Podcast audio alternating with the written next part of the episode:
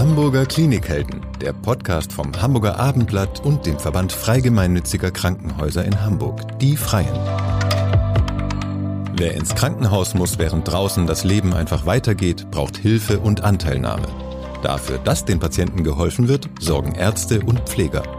Aber es gibt noch viel mehr Klinikhelden, die alles dafür tun, dass es den Menschen schnell wieder besser geht. Jule Bleier und Michaela Meng stellen sie in diesem Podcast vor. Hallo und herzlich willkommen. Mein Name ist Michaela Meng und ich freue mich, dass Sie zuhören. Unser heutiger Klinikheld passt perfekt in den November, denn wir befinden uns im Monat der Männergesundheit und er ist nicht nur ein Mann, sondern auch noch Urologe. Dr. Stefan Bünz, schönen guten Tag und schön, Sie bei uns zu haben. Ja, ich freue mich auch sehr. Vielen Dank für die Einladung. Sehr gerne. Herr Dr. Bünz, wann waren Sie eigentlich das letzte Mal bei der Vorsorge? Äh, genau am nächsten Donnerstag.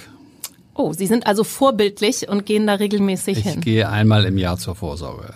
Sehr gut. Ähm, macht Sie das Arztsein eigentlich generell zum besseren Patienten? Ein bisschen, weil ich selber ja ein großer äh, Propagandist der Vorsorge bin und natürlich sie dann selber auch bei mir machen lasse. Da werden wir später noch ein bisschen ähm, intensiver dafür werben. Äh, dieser Monat wird auch Movember genannt, ein Wortspiel aus Mo von Mustache, also Schnurrbart und dem Wember aus November. Vor 20 Jahren hat eine Gruppe junger Australier eine Bewegung ins Leben gerufen, um locker auf das ernste Thema Männergesundheit aufmerksam zu machen und weltweit Millionen Männer davon überzeugt, sich dafür im November einen Schnurrbart wachsen zu lassen. Den haben sie jetzt noch nicht. Nein, leider nicht. Ja. Ähm. Aber, aber wie stark merken Sie in Ihrer Praxis, dass das wirkt? Kommen jetzt im November, Dezember verstärkt Männer zu Ihnen in die Praxis? Nein, das nicht. Äh, es ist übers Jahr relativ gleichmäßig verteilt. Äh, vielleicht im Juli, im Hamburger Hauptferienmonat nicht ganz so viel Patienten. Wir schreiben allerdings unsere Patienten an. Mhm. Und äh, auch das führt natürlich zu einer gewissen Strukturierung. Also speziell dann jetzt in diesem äh, Monat oder generell? Wir schreiben einfach. jeden Monat Patienten an, die ähm, bei uns zur Vorsorge waren und damit einverstanden, sich einverstanden erklärt haben, angeschrieben zu werden. Mhm. Männer sterben durchschnittlich fünf Jahre früher als Frauen und das häufig aus weitgehend vermeidbaren Gründen. Dazu gehören auch Prostata- und Hodenkrebs, die im Frühstadium relativ leicht erkennbar sind. Wieso ist es so schwierig, gerade Männer für die regelmäßige Vorsorge beim Urologen zu gewinnen? Ähm, also ich möchte Ihnen nicht widersprechen, aber ergänzen, dass die jüngere Männer deutlich aufgeschlossener sind. Mhm. Ähm, jünger würde ich sagen so unter 45. Ähm, die jungen Männer gehen heute zum Arzt mit Fragen, die äh, sie haben und die einfach von denen sie wissen, der Arzt ist der Fachmann, da geht man hin und lässt sich kurz beraten und kurz untersuchen und dann geht man wieder weg. Das ist heute üblich. Also ich glaube, dass die Vorsorgemuffelei ähm, ein Problem der älteren Herren ist und dass sie insgesamt auf dem Rückzug ist. Also Vorsorge. Aber das liegt es dann wahrscheinlich daran, dass das Thema immer noch so ein bisschen schambesetzt ist. Es gibt ja diese ganzen altherren Urologenwitze und so, die reißt man dann mal ganz gerne, aber hingehen, das ist dann vielleicht eher so ein bisschen ja, peinlich. Ja, also für die Älteren sicher, ja, mhm. auch weil sie merken, die älteren Herren merken, dass diese äh, Vorsorgemuffelei überhaupt gar nicht mehr sexy ist. Mhm. Ähm, und insofern sind wir in einem Systemwandel, einem günstigen Systemwandel der zur Vorsorge hingeht. Sehr gut, weil ich meine, bei uns Frauen ist es ja so, dass man als Mädchen eigentlich meistens mit Einsätzen der Periode geht man das erste Mal zum Gynäkologen, dann geht man da regelmäßig ja. hin. Aber bei den Männern in so einem jungen Alter, 12, 13, 14, da kommen die ja wahrscheinlich meistens noch nicht zu Ihnen. Nein, das ist wirklich ein, ein Defizit, was wir ausgleichen sollten. Junge Männer sollten einmal so äh, sagen wir in der zweiten Hälfte des zweiten, also zwischen 15 und 20 sollten Sie einmal zum Urologen gehen. Mhm. Einfach einmal berat, sich beraten lassen, untersuchen lassen, auch sich erklären lassen, wie man selber einen Hodentumor entdeckt. Das ist nämlich sehr einfach. Mhm. Äh, das wäre gut und das, daran mangelt es noch. Mhm. Wie erkennt man den denn? Eigentlich kann jeder Mann selber durch das Abtasten der Hoden feststellen, dass der, dass dort etwas nicht in Ordnung ist. Das heißt, da merkt man dann eine Verdickung wie ein Knoten was, in der Brust, man, ja, das soll genau. man ja auch abtasten. Ja, wobei man das eben beim Hoden viel besser tasten kann als in der Brust. Mhm. Nicht? Denn äh, das ist ja, ist ja viel kleiner und viel besser mit den Fingern zu ertasten als beispielsweise bei einer Frau ein, mhm. ein Tumor, der in der Tiefe der Brust sitzt. Das mhm. ist schwerer. Für die, die jetzt noch zögern, ähm, ich meine, bei der Darmkrebsvorsorge ist es ja auch ähnlich, dass es vielen Menschen irgendwie peinlich ist, hinzugehen. Dabei ist es überhaupt nicht schlimm, was da passiert. Versuchen wir doch mal den Männern die Angst zu nehmen, zum Urologen zu gehen. Was genau passiert bei den Untersuchungen und zur ultimativen Motivation, wenn ich hingehe? Wie stark verbessere ich denn meine Heilungschancen, wenn ein Krebs wirklich früh erkannt wird? Ja, das muss man also natürlich sehr aufs Alter beziehen. Bei jungen Männern steht ganz klar im Vordergrund der Hodenkrebs. Es reicht eigentlich aus, wenn ein junger Mann einmal äh, im Leben zum Urologen geht und dann wird er untersucht und es wird ihm erklärt, wie er das selber abtasten kann. Mhm. Wenn er dann im Laufe der Jahre feststellt, an meinem Hoden hat sich etwas verändert, dann sollte er innerhalb einer Zeit von ein, zwei Wochen zum äh, Urologen gehen. Ganz selten hat er dann vielleicht einen Hodentumor, aber in jedem Fall hat er irgendwas, was behandelt werden kann und muss. Das reicht aus. Wenn ein Mann äh, die 40 erreicht hat, sollte er beginnen mit einer regelmäßigen Vorsorge. Da geht es dann in erster Linie um das, den Prostatakrebs. Äh, warum fängt man mit 40 an? Das hängt damit zusammen, dass es äh, praktisch keine Männer gibt, die unterhalb des Alters von 40 ein Prostatakarzinom bekommen. Mhm.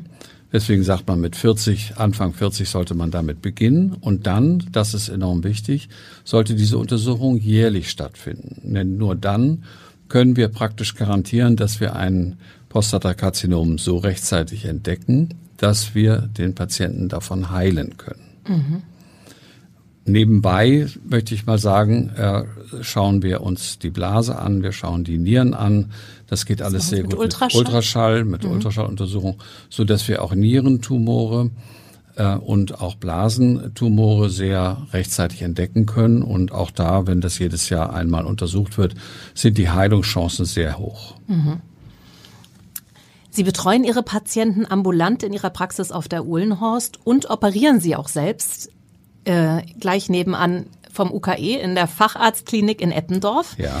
Warum haben Sie sich für diese Kombination entschieden? Ähm, die Urologie bietet sich eigentlich an dazu, weil wir Urologen ähm, die meisten Operationen äh, selber machen können. Also wenige Operationen brauchen wirklich einen großen ein großes, ein, ein großes Krankenhaus mit Intensivstationen. Das sind nur wenige Operationen. Die meisten Operationen kann der Urologe in seiner Praxis äh, oder in einem Belegkrankenhaus durchführen. Mhm. Und dann ist es einfach der Vorteil, dass äh, dort der Patient bleibt in vertrauten Händen und nämlich in ihren in diesem Falle und sie begleiten den, operieren den und machen dann auch die Nachsorge dort. Genau. Also die Patienten, die ich äh, im Krankenhaus operiere, in der Facharztklinik operiere, sind oft schon jahrelang äh, in meiner Praxis Patienten. Dann entwickelt sich zum Beispiel eine Prostatavergrößerung, ähm, die ja sich bei sehr vielen Männern ein, ein Problem darstellt. Das muss dann irgendwann, wenn das medikamentös sich nicht mehr behandeln lässt, muss das operiert werden.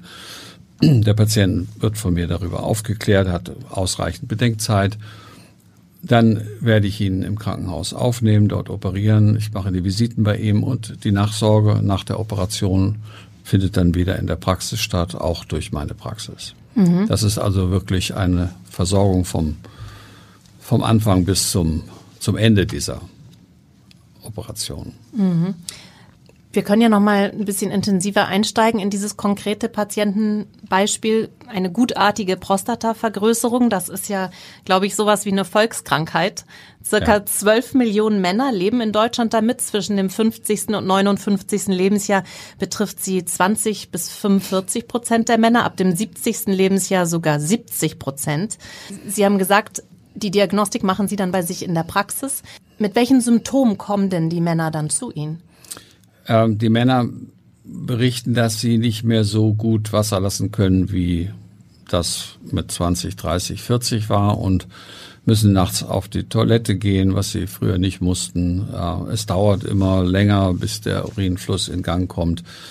Ähm, ich, es ist keine, es sind keine Schmerzen, aber es ist eine, eine lästige Erkrankung. Und irgendwann sind auch Männer, die wir etwas langsamer sind und etwas geduldiger mit uns selbst. Äh, irgendwann reicht's dann und dann geht man als Mann zum Urologen und sagt, das und das und das stimmt nicht und dann wird untersucht. Wir stellen dann zum Beispiel fest, dass die Blase gar nicht mehr leer wird, weil die Prostata einfach wie so ein Korken äh, vor der Harnröhre sitzt und den Abfluss des Urines verhindert oder behindert. Und dann kann man das mit Medikamenten behandeln. Wenn die dann nicht mehr wirken, dann sollte man operieren. Mhm, Nochmal einen Schritt zurück. Welche Funktion hat die Prostata im Körper, damit wir auch jeden mitnehmen? Ja, also die Prostata äh, produziert Flüssigkeit, äh, damit die Spermien schwimmen können. Das ist ihre Aufgabe, auch ihre einzige Aufgabe. Mhm. Wir können also ohne Prostata, erstens können wir da natürlich leben. Und zweitens, äh, die meisten Menschen denken, dass die Prostata für die Sexualität notwendig ist. Das ist sie für die Zeugung, aber für die eigentliche Sexualität ist sie nicht erforderlich. Mhm. Also Männer, die zum Beispiel durch einen Krebs leiden, äh, sich einer Prostata-Entfernung unterziehen mussten, können nach diesen Operationen hinterher auch Geschlechtsverkehr haben. Mhm. Und diese Prostatavergrößerung, ähm, die ist ja sehr häufig und das muss aber nicht unbedingt zu Krebs werden. Oder ja. macht man dann diese OP auch, um das zu verhindern? Nein, äh, das sind wirklich zwei, es ist ein Organ und zwei vollständig unterschiedliche Erkrankungen.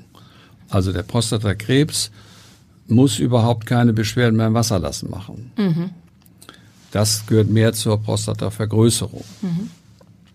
Also diese beiden Krankheiten hängen nicht voneinander ab. Man muss also weil das Wasserlassen nicht mehr so funktioniert, keine Angst haben, dass man etwa einen Prostatakrebs hätte. Mhm. Und ähm, wenn Sie dann sagen, so, wir machen jetzt eine OP in der Facharztklinik, was passiert dann genau bei dieser Operation? Also man muss sich das so vorstellen, die Prostata umgibt äh, die Harnröhre vielleicht wie eine, eine Faust und kneift sie zu. Mhm.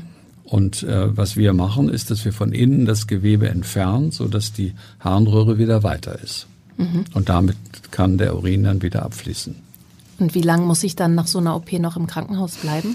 Also Patienten sind so zwischen drei und vier Tagen im Krankenhaus. Wenn ein älterer Herr, also ich sage mal ein 85 oder 90-Jähriger, sehr spät operiert wird, kann es auch sein, dass er einige Tage länger bleibt. Weil er sich ein bisschen erholen muss. Aber normalerweise sind es so drei bis vier Tage. Und da kommen Sie dann jeden Tag auch vorbei und ja, schauen nach den ich Patienten? Ja, Visite bei mhm. den Patienten, ja. Was schätzen Sie denn besonders an der Facharztklinik? Eigentlich unsere Schwestern. Mhm. Unsere Schwestern, die mit einer großen äh, Selbstverständlichkeit und äh, Liebe zu ihrem Beruf mit äh, Patienten, egal wie schwierig sie sind, wunderbar umgehen. Mhm. Das kann ich nur bestätigen aus eigener Erfahrung. Ich ähm, bin auch schon zweimal dort operiert worden und ich habe mich, also auch wenn das ja meistens nicht so ein äh, schönes Ereignis ist, operiert zu werden, freut man sich ja nicht unbedingt drauf, aber äh, ich habe mich wirklich wohlgefühlt dort, weil da ist wirklich so eine familiäre, schöne, positive Atmosphäre und jeder wird da irgendwie mitgenommen und abgeholt. Und es gibt immer ein Lächeln, ähm, dass die Leute bei allem Stress ja auch oft auf den Lippen haben. Und es sind angenehme Räume, also es ist wirklich... Äh, ja. angenehm, dort ja. operiert zu werden. Ja. Kann ich da eigentlich auch hinkommen, wenn ich jetzt nicht Patient bei Ihnen oder bei einem der anderen Fachärzte bin und kann mich dort zu einer Operation Ja, anmelden? aber Sie müssen sich ja im Vorwege entscheiden, zu welchem Arzt Sie gehen. Mhm. Und wir sind ja 60 operativ tätige Ärzte. Ähm, wir haben Orthopäden, Hals-, Nasen-, Ohrenärzte, Augenärzte, Neurochirurgen, Chirurgen, Urologen, wir haben also so viele verschiedene Disziplinen und ja beispielsweise ich glaube 20, 25 verschiedene Orthopäden, die alle unterschiedliche Operationen mhm. machen. Insofern mhm. müssen sie eigentlich üblicherweise nicht direkt in die Klinik, sondern Erst sie gehen zum zu Facharzt, ja, und ja. der entscheidet dann mit ihnen zusammen, ob Operation notwendig ist oder nicht. Das mhm. ist der Vorteil. In welchen Fällen, Sie haben gesagt, es sind nicht viele, überweisen Sie denn Patienten an andere Krankenhäuser und, und äh, operieren nicht selbst? Also mh, etwa wenn ein Prostatakrebs vorliegt, also keine Prostatavergrößerung, sondern ein Prostatakrebs, und der Patient rechtzeitig gekommen ist und nicht zu alt ist, dann ist die beste Möglichkeit einer Heilung dadurch gegeben, dass die Prostata als gesamtes Organ entfernt wird. Das nennt man eine radikale Prostatektomie.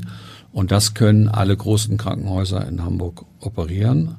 Ich würde dann allerdings in diesem Fall den Patienten immer empfehlen, in die Martini-Klinik zu gehen. Das ist die weltgrößte Prostatakrebsklinik. Mhm. Wirklich weltgrößte. Wir haben da eine besondere Situation in Hamburg, dass äh, wir dort so wunderbar aufgestellt sind. Dann haben wir andere äh, Krankheiten, die wir in der Praxis nicht behandeln. Das sind Nierensteinleiden, das auch das können alle großen Hamburger Kliniken oder Nierenkrebserkrankungen. Ähm, da schicken wir sehr gerne zum Beispiel nach Altona zu Professor mhm. Wülfing.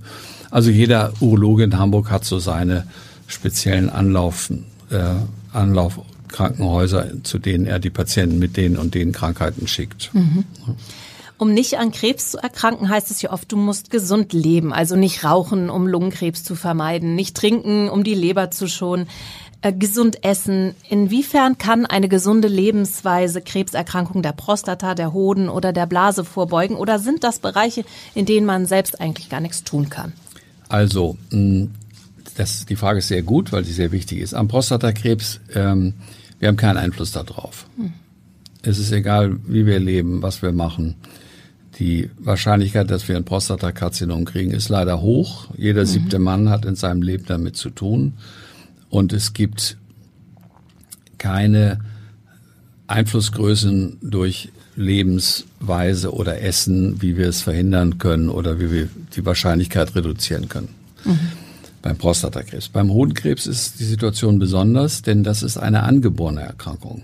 Mhm. Die ist also, äh, da liegt ein genetischer Defekt vor. Das heißt, schon das Baby hat oder eigentlich schon im Mutterleib hat der kleine Junge die Anlage zu einem Hodenkrebs in sich und irgendwann im Leben bricht dieser Hodenkrebs auch aus.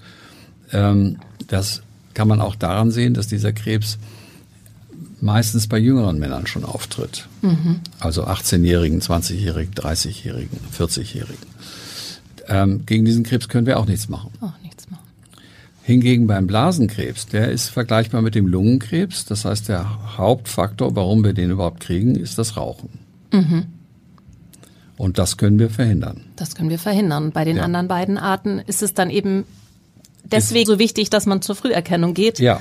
Weil dann kann man, äh, ja. kann man eben doch noch gut was tun. Ne? Ja. Einer ihrer operativen Schwerpunkte ist die Vasektomie, also die Sterilisation des Mannes. Das ist ein Eingriff, der, wie ich vermute, zu Beginn ihrer Karriere wahrscheinlich noch nicht so häufig angefragt wurde, denke ich mir. Ähm, Heute ist es allerdings, glaube ich, relativ häufig. Also aus dem eigenen Bekanntenkreis habe ich schon selbst mehrfach Männer erlebt, die gesagt haben, wir haben keinen Kinderwunsch oder keinen Kinderwunsch mehr. Und wieso soll sich denn die Frau beispielsweise äh, mit Hormonen durch die Pille vollpumpen lassen? Oder wieso sollen wir uns überhaupt um Verhütung kümmern müssen? Ich äh, lasse jetzt äh, eine Vasektomie machen. Wie häufig im Monat kommen denn Männer mit dem Wunsch danach zu Ihnen und wie wichtig ist vor der Durchführung dieses doch unumkehrbaren Schrittes eine ausführliche Beratung Ihrerseits? Also erstens, es werden immer mehr Männer. Mhm. Es sind aber nicht annähernd so viele, wie es eigentlich sein könnten. Die Männer haben doch einen großen Respekt davor, weil sie befürchten, dass ihre Sexualität darunter leidet. Mhm. Das ist natürlich vollkommener Blödsinn. Mhm. Aber es ist in den Köpfen oder in den äh, Angstzentren des Mannes irgendwie drin. Ähm, und solange wir das nicht äh, verbessern, die Informationen darüber, und solange die Männer dort nicht aufgeklärter sind, werden auch die Zahlen der äh, Männer, die sich vasektomieren lassen, nicht viel größer werden. Das ist also auch ein langer Prozess. Sie haben mhm. vollkommen recht, das war früher noch seltener. Mhm.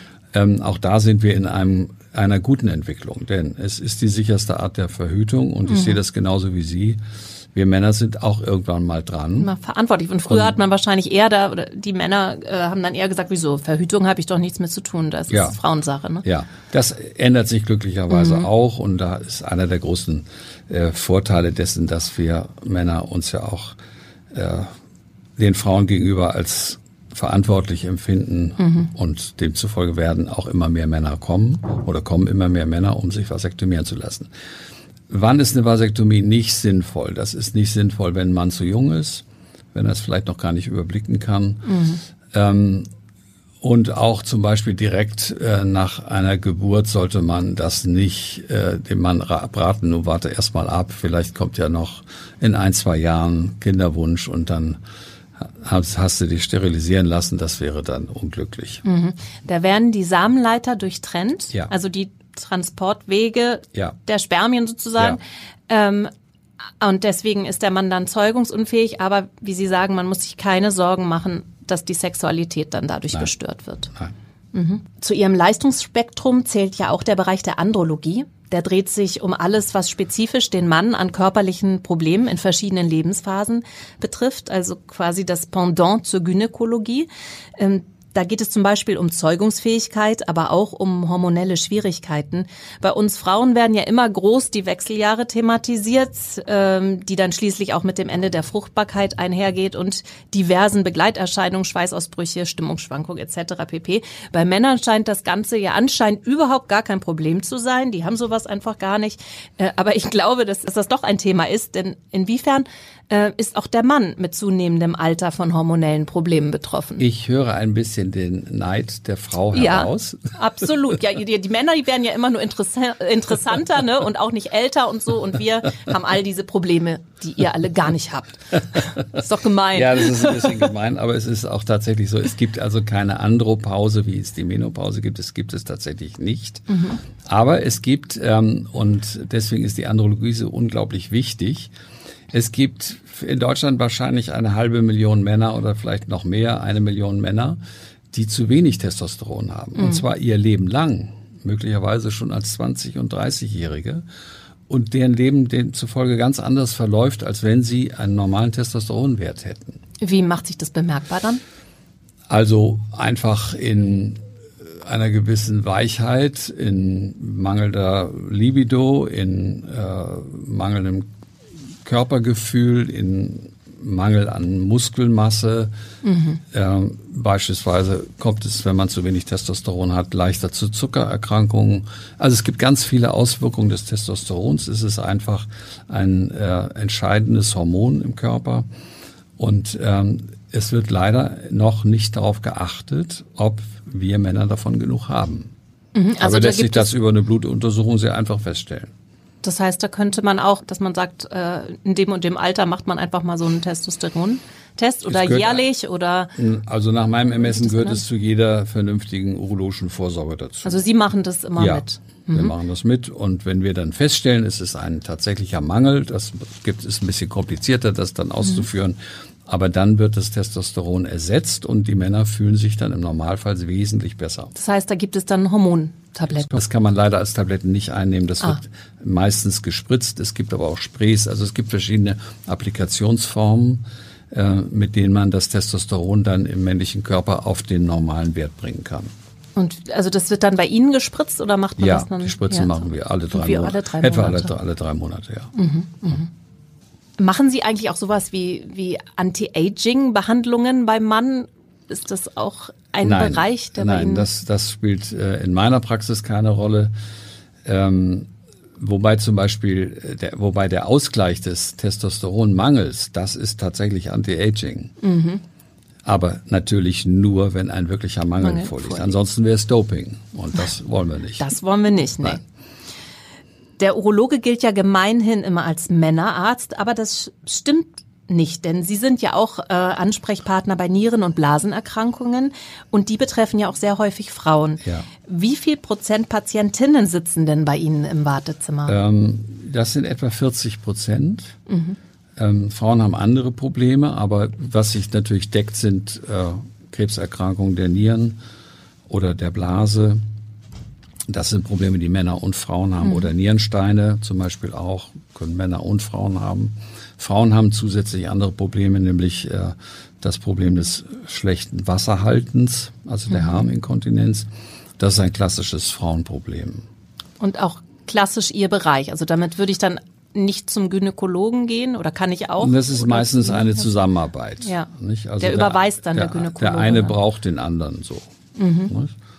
Es gibt dann spezialisierte Gynäkologen, aber auch spezialisierte äh, Urologen, die äh, operativ helfen können. Das mache ich allerdings nicht. Mhm. Operieren Sie denn auch Frauen in der Facharztklinik Ja, an Blase und ja, Niere? Ja, und Blasen. Was machen Sie da? Zum Beispiel, wenn ein Blasentumor vorliegt, äh, operieren wir das. Es gibt auch ganz selten Krankheiten der Harnröhre, die wir Urologen operieren. Es gibt viele Gynäkologen, also Männer, die sich um die Frauengesundheit kümmern, aber relativ wenig Urologinnen ist mein Eindruck.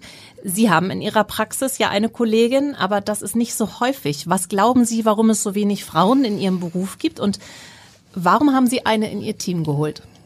Also erstens, weil ich Frauen sehr schätze Sie werden mir immer sympathischer. Also, und ähm, zum Zweiten, äh, weil es sich eigentlich so anbot. Und ich sie hatte sonst nichts vor gerade. Sie hatte sonst gerade nichts vor, ganz genau. Also mein, meine Vertreterin ist in erster Linie ist sie, als wir uns kennenlernten vor 20 Jahren, war sie Mutter mhm. und konnte eben nicht voll ganz arbeiten, mhm. aber so als Vertreterin äh, passte das ihr gut und mir passte es genauso gut und das hat sich als so schön erwiesen, dass wir das nun schon seit 20 Jahren so machen.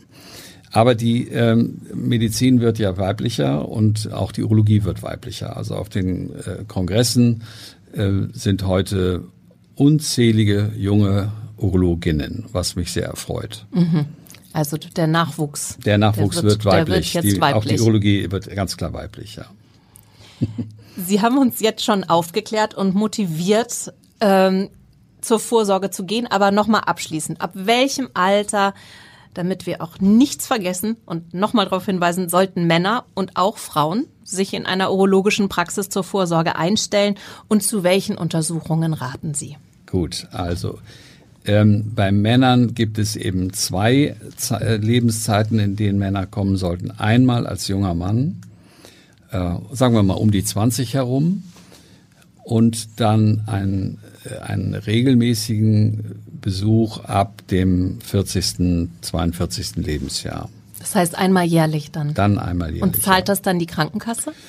Das ist in, in Deutschland ein ganz großes Problem, dass die gesetzlichen Krankenkassen ähm, keine äh, adäquate Vorsorge anbieten. Mhm. Und mit äh, was für einem Betrag muss ich da rechnen, wenn ich da als Selbstzahler komme? Das kann man so im Einzelnen nicht sagen. Das kommt aufs Alter an, auf die Untersuchung, die wir machen. Wir bieten dem Patienten etwas an das richtet sich dann nach der Gebührenordnung für Ärzte mhm. und der Patient kann sinnvollerweise dann ein Paket wählen oder er kann einzelne Leistungen so aus, aus, daraus auswählen. Aber das ist ja wahrscheinlich alles im Rahmen. Also da muss ich ja nicht Tausende von Euro ausgeben. Nein, Tausende von Euro nicht. Das ist, das ist, aber es sind, es, es kostet natürlich Geld und man muss mhm. sich als Patient einfach überlegen, ob man das dafür ausgeben möchte. Und dann sollte man es auch konsequent machen. Mhm. Und wie ist es bei den Frauen? Frauen müssen eigentlich nicht regelmäßig zum Urologen gehen, mhm. sondern die werden dann vom Gynäkologen beispielsweise überwiesen.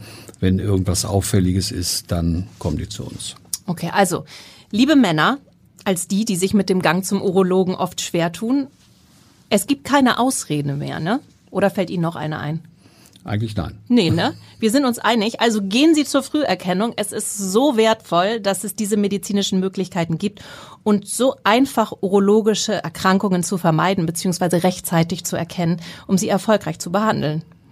Dr. Stefan Bünz, ich danke Ihnen herzlich für das sehr interessante und unterhaltsame Gespräch. Und ich danke Ihnen. Ihnen, liebe Zuhörerinnen und Zuhörer, ebenfalls vielen Dank dafür, dass Sie diesem Podcast Ihre Aufmerksamkeit geschenkt haben. Wir freuen uns, wenn Sie es wieder tun. Weitere Podcasts vom Hamburger Abendblatt finden Sie auf abendblatt.de slash podcast.